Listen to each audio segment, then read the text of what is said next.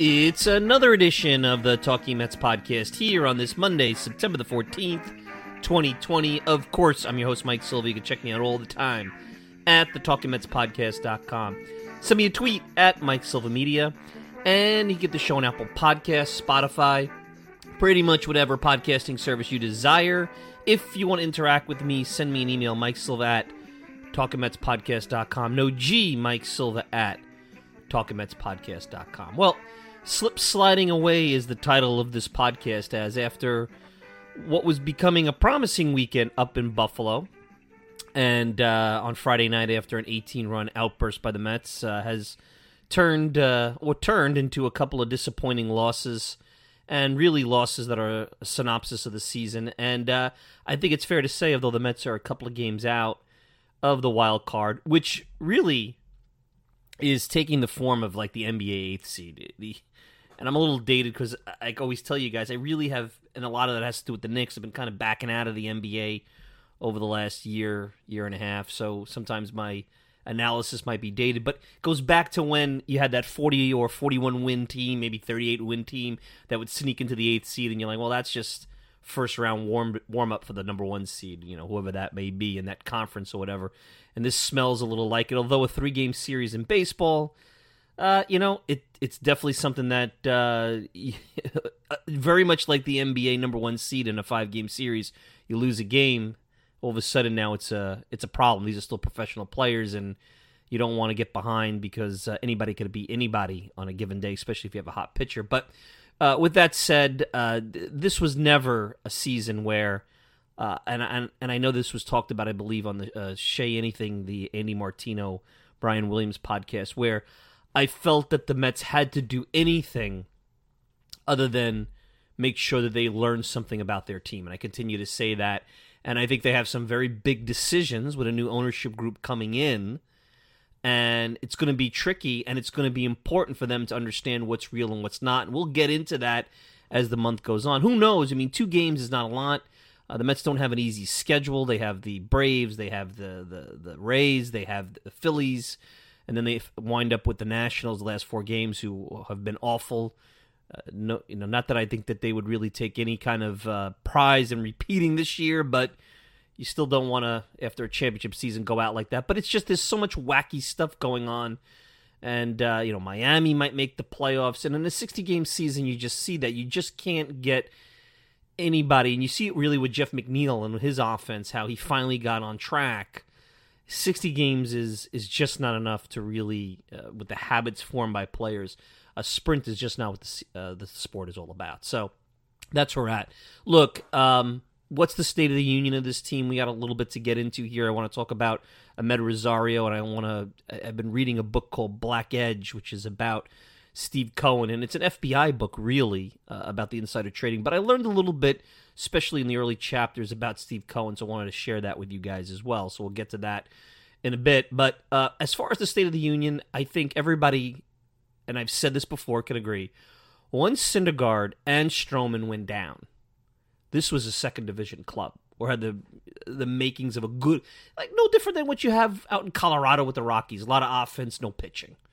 A team that could have some fun moments, but can't sustain winning at any kind of pace. The bullpen has been better, but the question I have is, even though the numbers have been better, do you really have high-leverage relievers on this team? Do you trust Familia in a big spot? We all know that Dylan Betances hasn't been great. We all know how great Edwin Diaz's numbers look, but we also know how he can implode at any moment with the control, the command, the home run ball. Hasn't been good in save situations. I think Jared Hughes is a nice workhorse, but he's probably been overused. And I do not look at him as a high-leverage reliever. And Justin Wilson hasn't had a good year, though. I think his bad outings probably overshadow that. I don't think he's somebody that I wouldn't trust in a big spot in the late innings. But he hasn't had the same year that he had a year ago. Actually, the best reliever who has been a scrappy pickup has been Jason Shreve. Striking out, well over a batter per inning. He's been a great bridge for the team during those games where the starter's only been able to go a couple of innings. And away you go. So you might, and I believe he's controllable next year, so you may have a piece for next year. But I still think, although the bullpen has improved, they have to ask themselves, who is my higher leverage relievers? They still haven't shown that they can develop anybody out of their system to come into the bullpen and be a force. Maybe that's not fair because of without a minor league season, we wouldn't see that. But I still look at the bullpen right now as something that it's not good enough. It's not locked down enough, in my opinion. I don't care what the numbers say, that can make up for starters that are going to go sometimes 3 or 4 innings. And if you look at the starting rotation right now, you have DeGrom.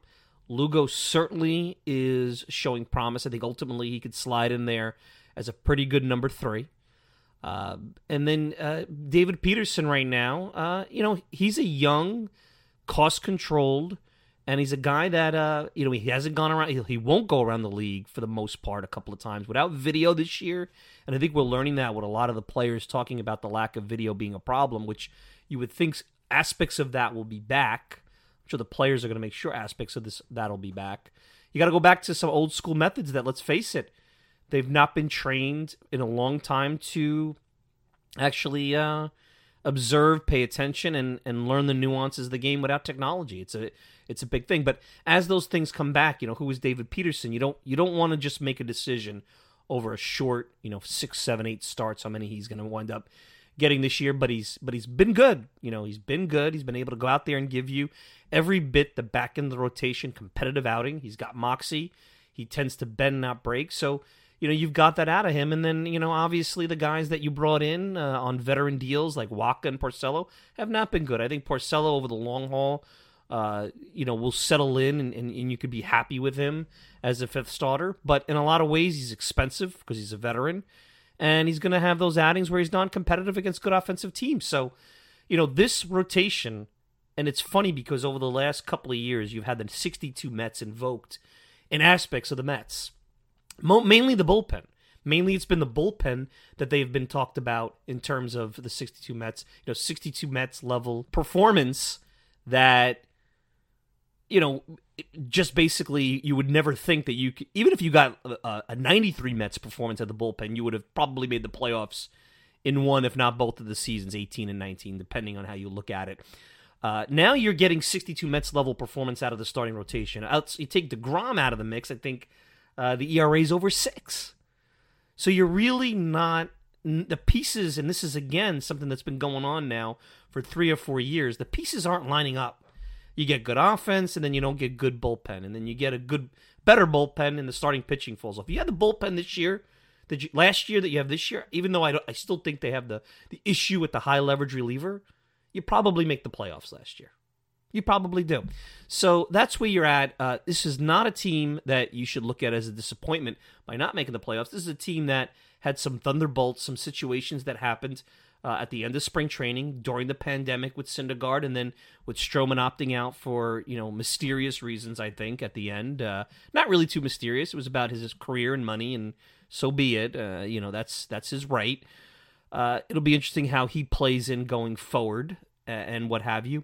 But right now, just continue to look at this team, and see who is a solution for next year and going forward. Because, I really believe that this is still a team that has enough pieces, especially on the offensive side. I think they have some really good core offensive pieces where they should be competitive. They should not be just saying, hey, there's nothing here. There's plenty here. They've got to get the pieces, all the pieces working at an adequate level going forward. They always have, it seems, one part. There was a period where the offense fell off the cliff. There was a period mainly where the bullpen fell off the cliff consistently, and now the starting rotation has fallen off the cliff. And that's something that happens to a lot of teams. I mean, that's not something that's, just the Mets. Offensively, you could pick a little bit at some things. Alonso has been awful this year, and I think Luis Rojas said it best. I think he's chasing. I think his recognition of the strike zone and his patience that made him a very good young hitter in 2019 has gone away. Now, I don't know if that's because of the lack of video. I don't know if that's because of the sophomore slump, or maybe he's a little anxious. But that's something that I think he has to really take a step back and think about, because right now, and I said this in prior podcasts, right now I think Dom Smith is pushing him, and Dom Smith has shown, and this is where decisions are going to be tough this offseason, because no matter what Conforto does, no matter what Dom Smith does, no matter what bad things happen to an Alonso, or even Amed Rosario, who we'll talk about in a minute, this is a 60-game season. It's not even the All-Star break.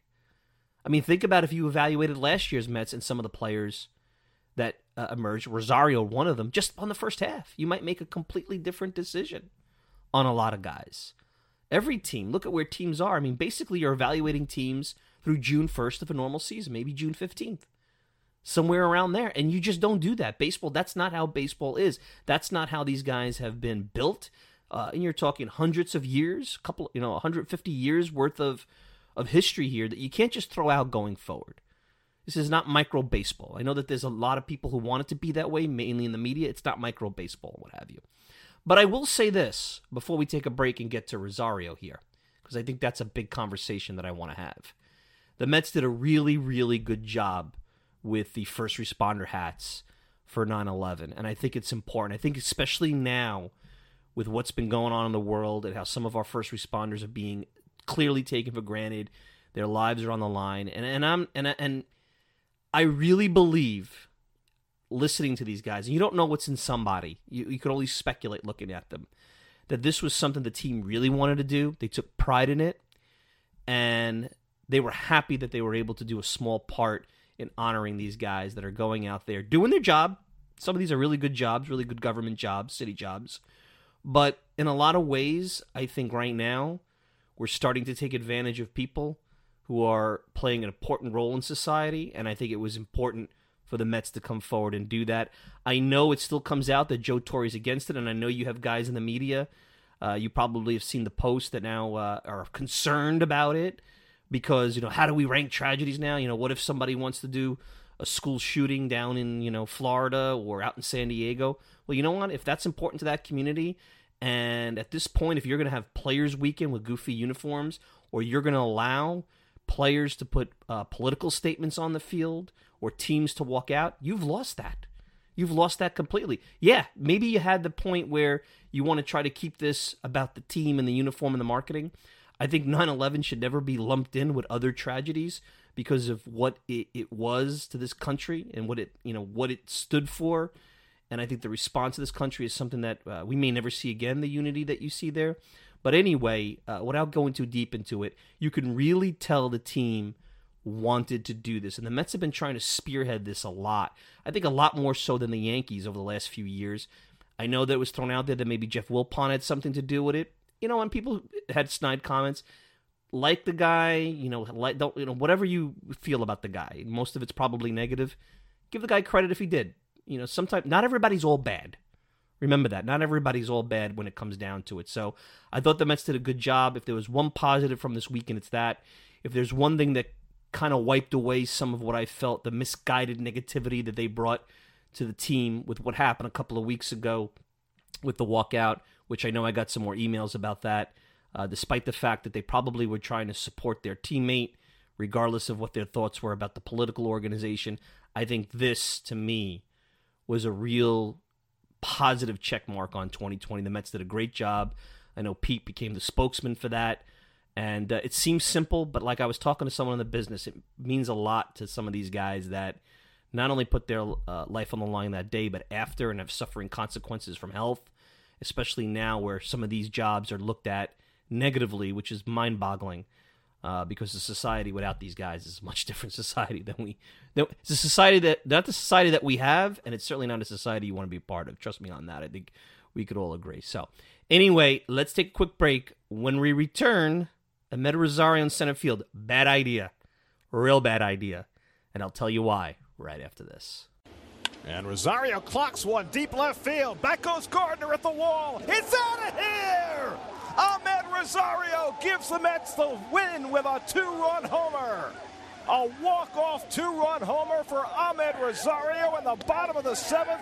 And the Mets sweep the doubleheader from the Yankees as they win the nightcap 4-3.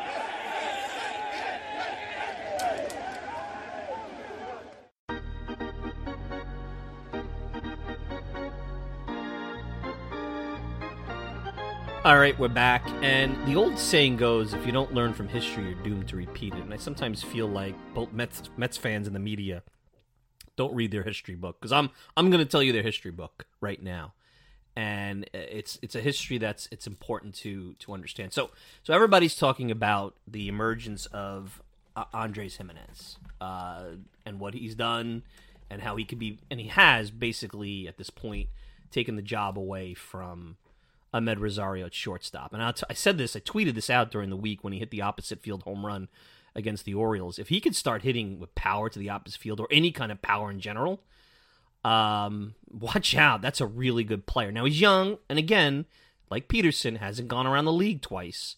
It's going to take a while to learn about these guys, and that's why you have to be careful about what decisions you make, good and bad. They're not really going. Yeah, they're going around the league maybe within their division, so there's something there with that. You can make some evaluations on that, but this is there's the interleague play, there's other divisions, there's different organizations that are going to expose you. Everybody steals from everybody else, no pun intended. So you really got to go around the entire league. People will find out as you have the breadth of teams you play, something about you that you're going to have to adjust to. Pete Alonso's going through that, but if you're a Mets fan of any kind of age outside of maybe in the early 20s, you remember some center field experiments. If you have any kind of connection to the late 80s Mets, you remember center field experiments. So, when I heard Rosario in center field, I thought of Juan Samuel right away. And you guys laugh, oh, what a disaster, Juan Samuel. Well, Juan Samuel was a very good player with the Phillies. He was a guy that had speed, he had power, he drove in over 100 runs.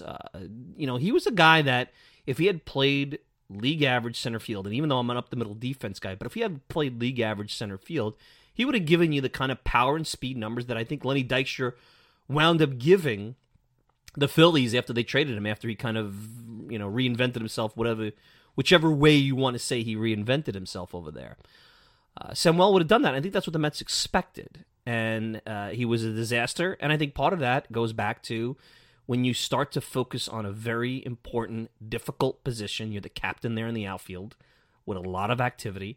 It's going to take away from your focus and your trade for what you do well, which is, at that point, it was speed and power and offense for Samuel. Now, you don't have the numbers like you have today with the batting average on ball and play. I'm sure they could figure that out and things like that. So I didn't really dive into any Samuel numbers, see was he as good of an hitter as we thought, but for about a 4-year period, and he did start to show some warts before coming to the Mets, so it wasn't like he was traded at his peak. He was a good player, declined offensively, and he was an awful center fielder. Keith Miller, probably a guy that was a utility player. They tried to put him in center. There were challenges. He put a lot of effort into that. Howard Johnson. Now, Howard Johnson's offense declined. He had some health issues with his shoulder and some other things, so he was probably going to decline anyway. Hojo was a guy who never really had a position, but they put him in the outfield, they put him in the corners, they put him in center. Struggled a lot on that thing. I mean, you had guys like Pat Howell, 4A guys that excited Mets fans because when he came up, he could play a normal center field. Well, yeah, he's a center fielder. Hojo's not.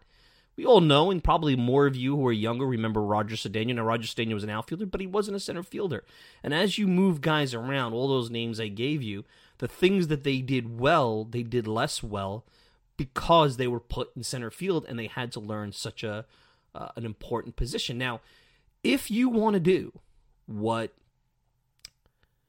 the Mets or what the fans want to do when it comes down to Amed Rosario, you have to do what the Braves did with Ronnie Gant. Now, Ronnie Gant played center field and was top 10 in MVP for the Braves in 1991, their first year they won the pennant.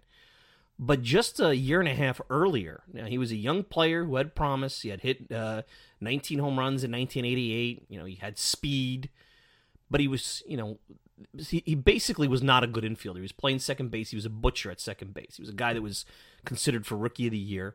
So they sent him all the way back down to A-ball to learn the outfield. And he was an outfielder for the rest of his career, not really a center fielder. They moved him to the corners after that.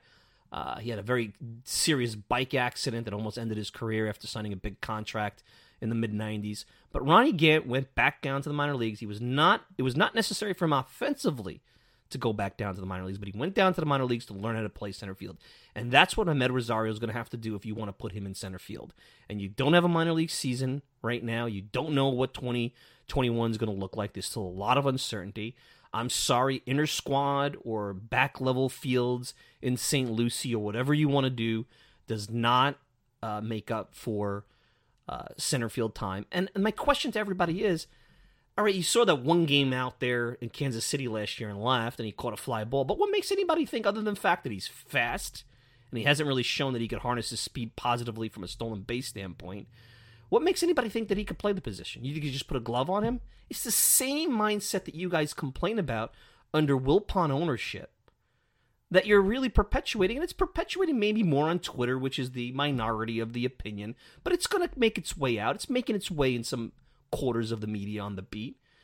Even if Amed Rosario performs offensively like he did in the second half, which was largely based on the premise that, yes, you know, he made a lot of contact, and when he made contact, he got hits, that old BABIP, you know, batting average on balls in play.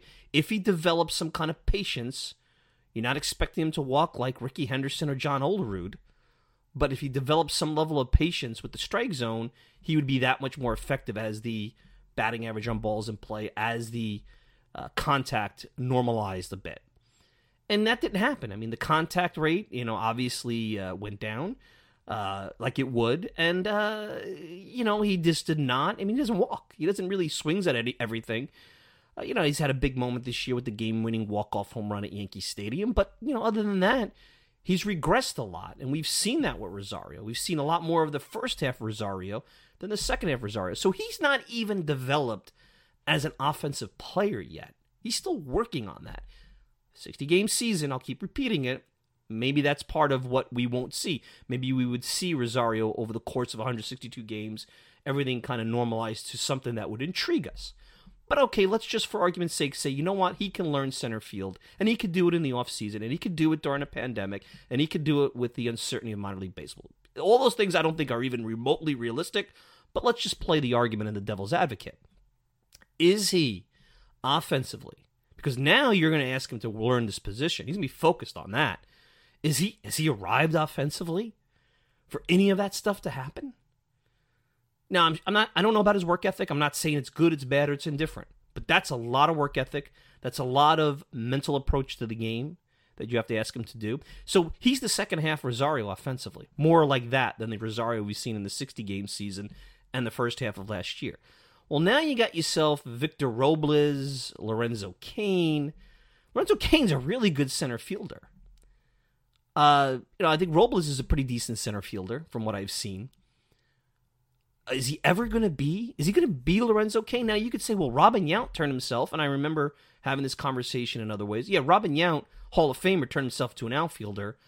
You know, but that's an exception, not the rule. I think for you to bet on Rosario being Robin Yount, when Robin Yount was already a great offensive player, the guy who got 3,000 hits, I think that's a foolish way of going about it.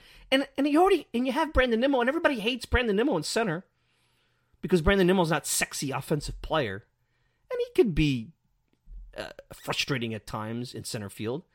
But you're willing to put Rosario in center when you're not happy with Nimmo, because if he gives you Brandon Nimmo-level defense, then that's a win on the defensive side. He won't give you, because he's never done it, the kind of offense that Nimmo is going to give you. He's not going to get on base like Nimmo. He's not going to give you the power that Nimmo gives. He's not going to create runs like Nimmo. So I'm just completely confused here why any of this is a good idea. And it's going to come up again, and we're going to probably have to talk about it again. Now, my thing is this. Andrés Giménez has shown you that although the Mets have some really good core offensive players, they have some duplication. It reminds me a little bit how the Knicks, with Amari Stoudemire and Tyson Chandler, sometimes it was a clumsy fit. They had good players, but they had duplication, and it held them back in certain areas. Now, does that hold the Mets back? Well, we'll see, because now you got Alonso, J.D. Davis, Dom Smith, and a lot of times you look at them and you're like, well, Dom could play. He's the most versatile that could be passable when it comes to playing the outfield.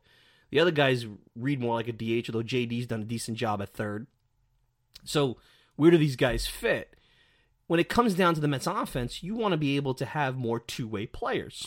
You want to be able to have guys that could pick it a little bit. Luis Guillorme and Jimenez, they won a game for the Mets earlier this year with their defense in Washington. Normally, I would say, hey, Jimenez and Rosario can coexist together. Maybe, you know, you still got to see what you got there. You still need someone that could plug in if Jimenez flops, you know, or else you have to go out and get yourself a veteran shortstop. And you would, you know, have him play second base, and Cano could DH. I'm assuming the DH will still be in the National League. But now with Alonso and Smith creating the complications, and I really think Dom could play the outfield, but I think he's better at first base. You almost have to keep that DH spot open for Alonso now, because that's where this is going with him based on what you see this year. In a small sample size, this is what you see, is that, you know, maybe Pete's more of a DH type. Now, if there's no DH in the National League, now you got a bigger problem. But, you know, that's a whole conversation for another day. So the whole Cano at second base into the DH spot, that goes away. So you may have to make this choice sooner rather than later. Now, in his small sample size, Jimenez has shown that he could pick it. Yes, he's made some big errors, but nothing that you wouldn't expect from a rookie. Those Yankees errors were awful. That was probably a Waterloo bad day for him. And he's decent enough offensively where he's not going to be Troy Tulowitzki in his prime. He's not going to be Javier Baez offensively, but he's going to be a decent offensive player. He's got tremendous speed, something that I think is a huge asset in a league that doesn't really value it anymore. Look at Trey Turner and how his speed could change games and how hard it is to you know, keep the Nats off the board when he gets on base. That could be Jimenez. And to me, there's a huge value there. Plus defense at key positions up the middle, namely shortstop. So you do have a decision to make. I wouldn't just throw Rosario away. I think you might have to go to camp with both of them. And maybe Rosario, hey, it's okay for a young player to ride the bench a little bit. There's this, and I said this before, there's this big thing, oh my God, they've got to play every day. Well, you know what? Looking through the history of baseball, there's a lot of guys who came up and didn't play every day. Eric Davis didn't play every day when he came up with the Reds. There's a lot of guys. Back in the 80s, go back and look. Some of these guys spent 2-3 years shuttling and going up and down on the bench. Now, you might say it wasn't good for them, but you know what? They learned at the big league level. You're ready to, you know, you got to get ready and prepare. You're still probably going to have some COVID rules next year, so there's going to be guys that are going to be going on the COVID DL. I don't think that's going to change in the next 6 months with the way that the world is. So you're going to need a lot of depth, and Rosario would be that good depth. And you know what? He's probably going to get some playing time against lefties. He's going to have to learn to win a position. They're going to have to come to camp, those two kids, and they're going to have to try to win that position. And whoever wins it, God bless the other guy. Either, you know, Jimenez could go back down to the minors. That's not really an option for Rosario, or the bench. And that's okay. I know there's some people clutching their pearls and holding their breath. But you know what? That's life. You lose a position. You didn't earn it. You go to the bench.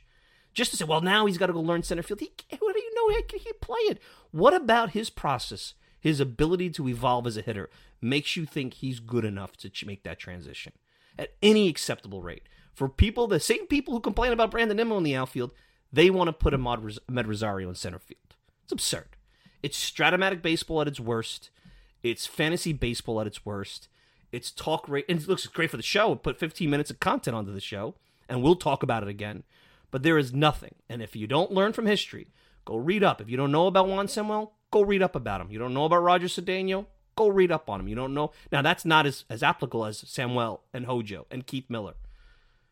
Go read up on Ronnie Gant. Now, Ronnie Gant wound up playing center field. We don't have advanced metrics from the 1991 season. I don't remember him being bad. But, you know, he was an impact hitter. He's a 30 home run, 30 stolen base guy. That's not Amed Rosario. That's just not. You know, he certainly has potential to be a very impactful hitter at shortstop. His numbers at shortstop are far more valuable than they are in the outfield.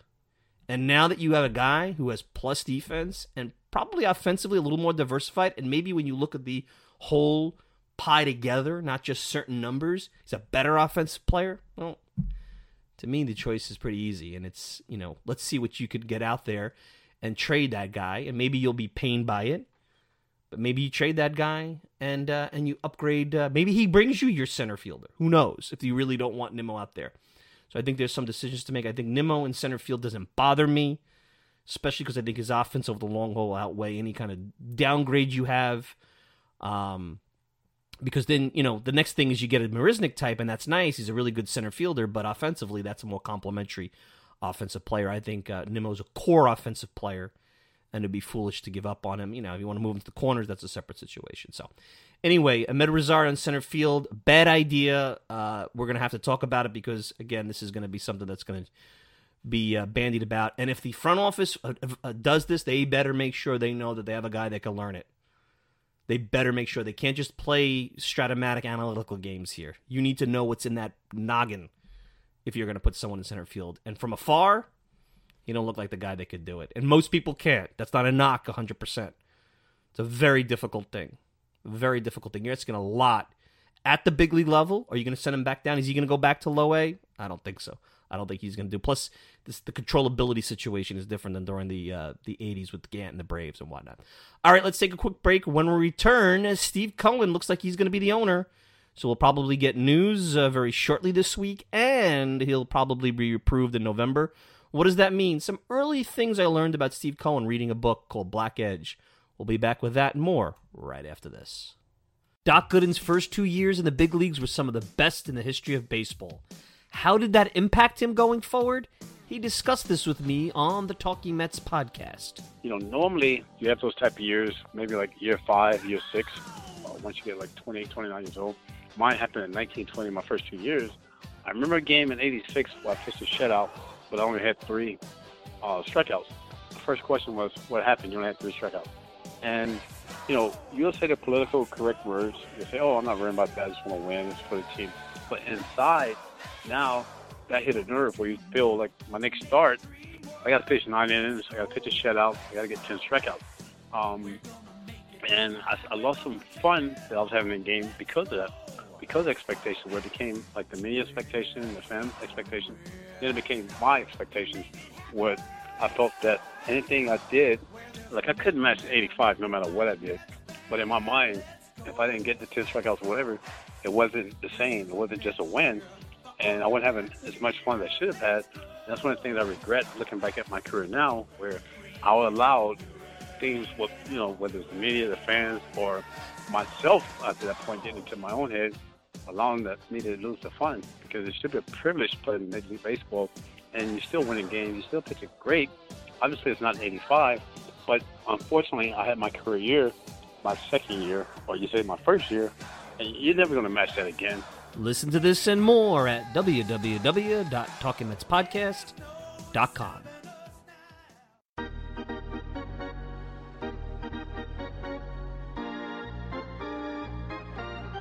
You know, the funny thing about everybody is that they're all happy that the Wilpons are out as owners. And look, it's really become a time where we all know it's time to go. It took a pandemic. It's time to go. The aura, the energy. You want to talk about the non-financial reasons. It's going to be very hard for this team to move forward with the way that, A, they run things financially, which is very day-to-day, you know, rob Peter to pay Paul. And also, I think the negativity that comes with the association in their name makes it very difficult as a team for them to move forward. But nobody really knows who Steve Cohen is going to be as an owner. And we really won't know until he gets here. We do know he's got a deep pocketbook, and that's a good thing. And that's, in and of itself, is what this team needs. But there's a lot of people saying a lot of things about, well, when Steve Cohen comes in, he's going to fire Brody Wagner, and he's going to get this guy. You have no idea. First of all, he's not going to be really in until November, but I'm sure, and he's been involved. From what I understood, he was around and involved last winter before things fell apart. Now, how true that is and how involved, I don't know. But with that said, the first take I would say is, as much as everyone's making fun of A-Rod and there was rumors about him suing and all this other stuff, you got to give the guy and Jennifer Lopez.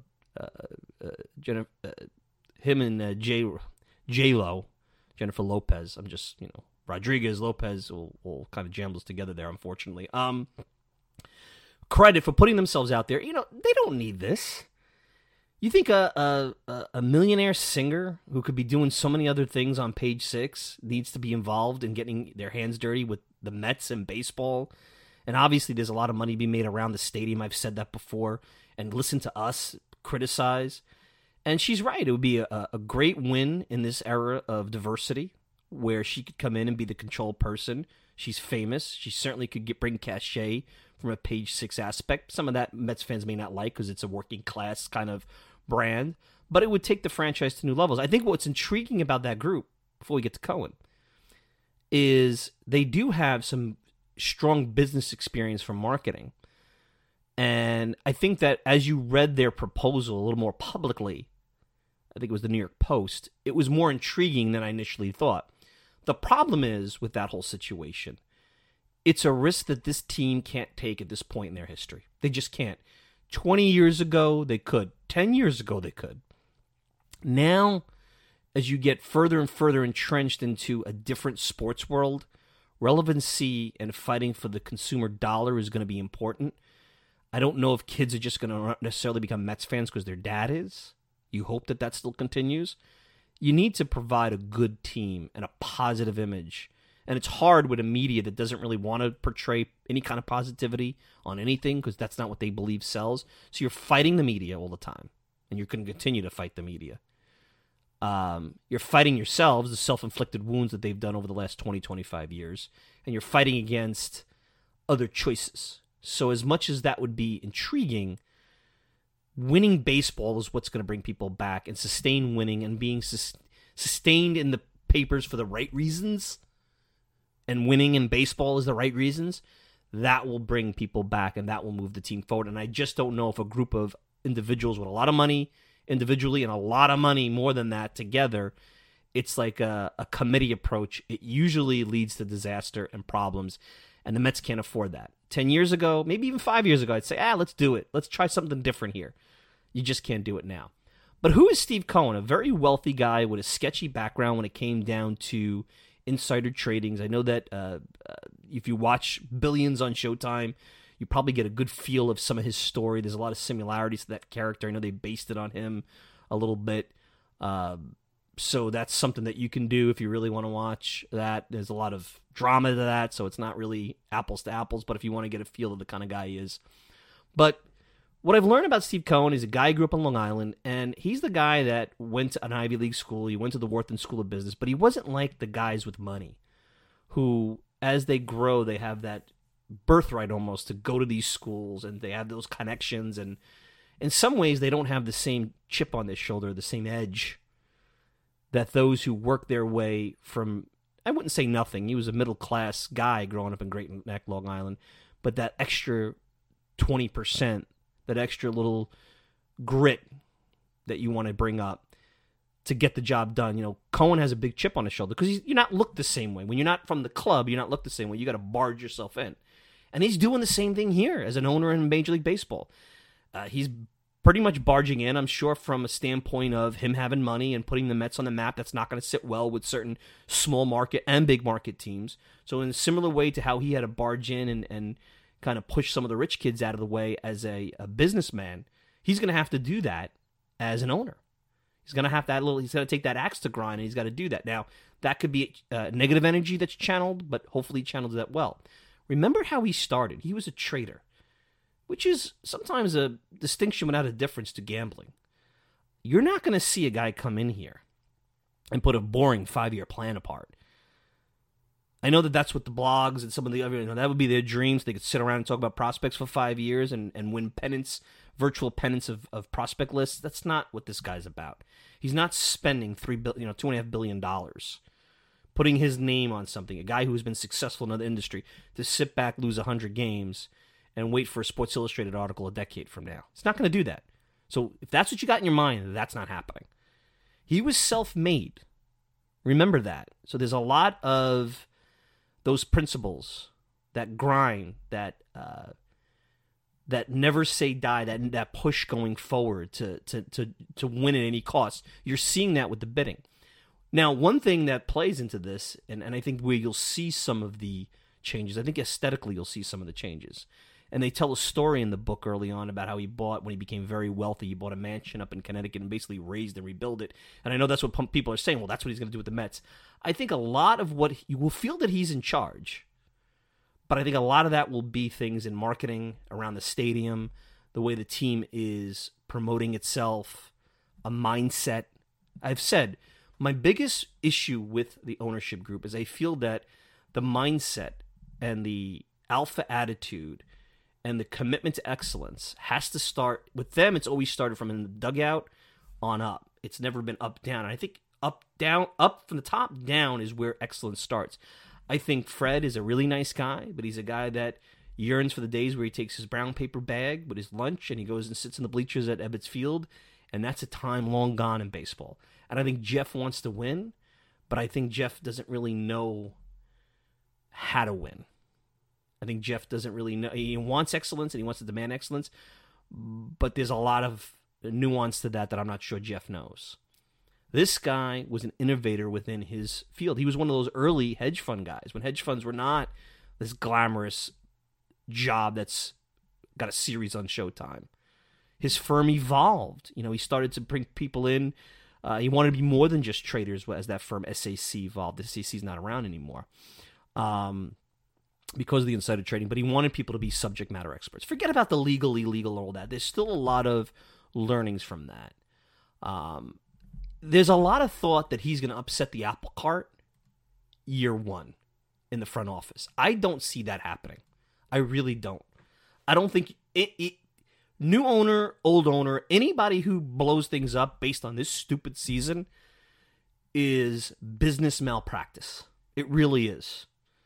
Because you have to look at this holistically. You have to look at what's going on from a minor league and player development, the focus and the long-term strategy and plan.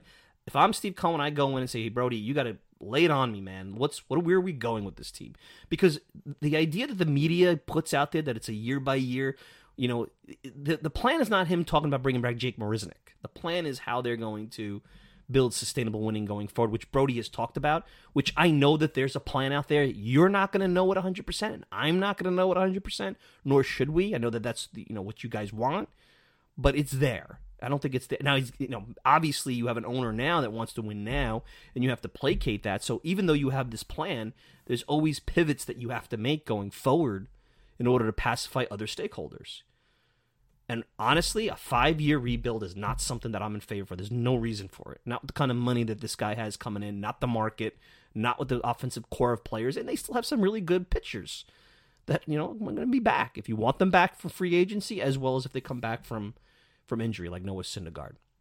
So that's what you're going to get early on. That's what I've read about him. Don't, you know, it's not more than the money. Read about who he is as a person, and I think it'll be important for us to see who we could get on and talk about this a little bit, to learn from people who may know him a little bit more, but you'll never know just because he did certain things back in the 90s, late 90s, mid 90s. Now, you know, he's also a different person. He's been through different things. So, you know, I could be wrong, but, you know, that does not mean that everything he did before he'll do going forward. It also doesn't mean because you want him to be a certain way that he will. Nobody knows. You could speculate.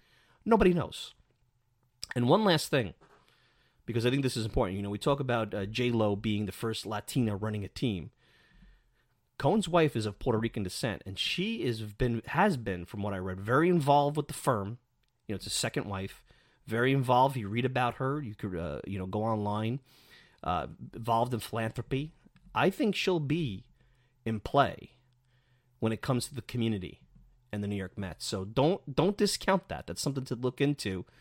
Again, we're just taking what they've done in the past and extrapolating. But like I said with Amed Rosario, if you don't learn from history, you're doomed to either make the wrong, well, you're doomed to repeat it negatively a lot of the times, but you also aren't doing the right analysis. You're not being honest about what is really to come. You're trying to basically predict things that you want to happen, not things that will happen. And we don't do that over here on this program. So anyway, let's take a quick break. We're going to wrap up. Want to address a couple of emails I got. You're listening to the Talking Mets podcast. We'll be back with more right after this. The Talking Mets podcast is available on many outlets, but the most popular is Apple Podcasts. Hi, I'm Mike Silva, the host of the Talking Mets podcast, and I encourage you to leave a review about the program on Apple. Just rate it 1 to 5 stars, hopefully a 5 because why wouldn't you? And then if you have time, leave a review. It helps the podcast continue to grow and encourages others to take a listen. You can also email me at MikeSilva@TalkingMetsPodcast.com. No G.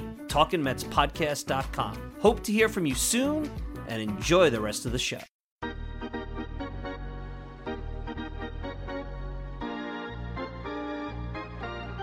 All right, final thoughts. I want to thank everybody for listening to today's podcast, but I wanted to give a shout-out to our friend Howard. Now, Howard McDowell, Howard, who listens to the podcast, who sent me a very thoughtful, long email about Tom Seaver and our Tom Seaver podcast. I also, let me make sure I get everybody who reached out to me about the Howard. I want to talk about Howard's comment for a minute, but Andy Chapo on Twitter, at SidFinch021, actually made a great point. I saw that after that. I kept saying that Zachary was a lefty, Pat Zachary was a righty. He was a young pitcher who was pitched in the postseason and a Rookie of the Year. So, you know, to me, that there's a big miss on my part. And I always get Zachary as a lefty versus righty messed up. But, you know, it doesn't really change the way I look at the haul for the deal. And I think that's the real takeaway that I've been... You know, I've gotten the feedback about is that, hey, you talk about this haul. And I want to be clear. When you look at it after the fact, the haul's not good. It was a bad trade. There's no doubt about it. And I understand what a guy like Howard is saying is that I didn't really talk as much about what Seaver meant because of 1969, because I wasn't around, and maybe 1969 and what it was to everybody as a young fan or a middle-aged fan, whatever, means so much that that's where 77 and the negativity. Yes, I didn't get into Dick Young and some of the negativity that the media played into that, and we usually talk a lot about the media. There was so many ways you could go. I really wanted to keep it more to about what Seaver meant for the fans, because that's where I wanted to go. I tried to make it more positive. I think, and these are all fair things, and maybe these are things that we talk more about as we get into the off season and we have a different type of time on our hands, depending on how the league is and if there's any other league shutdowns and things like that. But I think Howard makes a great point, is that, yes, I focused on the haul. The haul wasn't good. If you take, you know, he did a great job breaking down the war and all that other stuff. I think from a mechanic standpoint and from a projection standpoint, how we look at baseball today, a couple outfielders with speed and power, especially Henderson, who had an on-base average, a young pitcher that pitched in the World Series and has promise in Zachary, and then Doug Flynn's a fill-in. And I saw some people say, well, it's $4 quarters for $1. Yeah, that's what it turned out to be. But if Steve Henderson turns into an all-star and Pat Zachary turns into a number two, let's say, he's never going to be Seaver. That's the top 10 pitchers all time. And Dan Norman is a useful everyday outfielder. It's for rebuilding team on a guy that was, even though he was still very good, on the backside of his career. Let's face it, before 77 Seaver and after 77 Seaver, those are different pitchers. So I think that was the point, but I can see the point of view in my analysis that basically this was a bad trade. It was $4 quarters on the dollar, and I could see where you guys thought I diminished the importance of Seaver by the way I went about it. But I also was very honest and said, hey, I didn't watch the guy. I didn't see the guy play. So for me, I'm trying to do a podcast where guys like Greg Prince are giving me the color commentary because they were there. And I'm trying to take it from, okay, these are some things, the thoughts that I have looking at Seaver on paper. So great comment by Howard. I want to give him credit. I don't like to give out people's last names. That's not right on a podcast. But Howard, you know who you are if you're still listening to the podcast. Good commentary, and I appreciate it.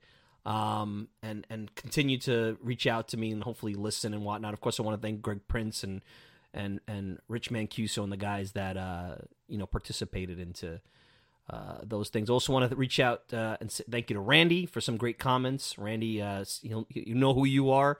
We had some good spirited back and forth. Tyler, great comments sending me over the holiday weekend. I'm catching up on some things right now. And, of course, Sixto, down south, down in Florida, Sixto, really good information. And Jonathan sent me a great piece. I'm trying to give everybody, and you guys know who you've sent out some emails, some really good information about his feelings for Dom Smith and my thoughts on Dom Smith and the protest and things like that. So I've gotten a tremendous amount of feedback. There was some that really stood out.